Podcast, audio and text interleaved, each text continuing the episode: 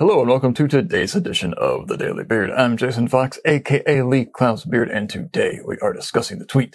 Do not mistake conviction for stubbornness, or just as importantly, the inverse. This is a companion to yesterday's uh, discussion. In fact, I tweeted this bit of uh, rambling just a week after I did yesterday's tweet way back in 2010 because while I don't mind working with people who are less than uh, super friendly, stubborn people are not awesome to work with. Sometimes we mistake conviction for just being stubborn, and that's not good either. People have a very good reason to sticking to their guns sometimes.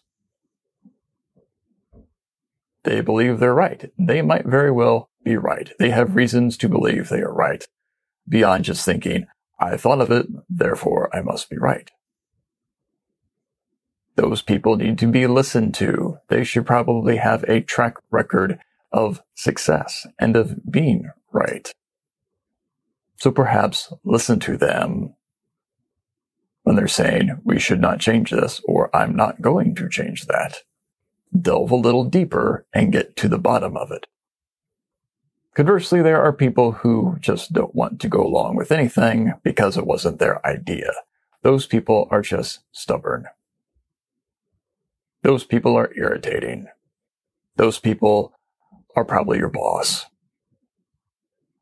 I'm sorry to break it to you if you haven't figured that out already. I don't know why that is. The really stubborn people always seem to be placed in positions where they shouldn't be. Because I guess someone higher up confused their stubbornness for conviction. They did not have the wisdom or the discernment to see it was not thus. As always, wisdom must be exercised when dealing with people. I know it gets a little tiring, but such is life. Take a nap. I'm Jason Fox. Have a good one.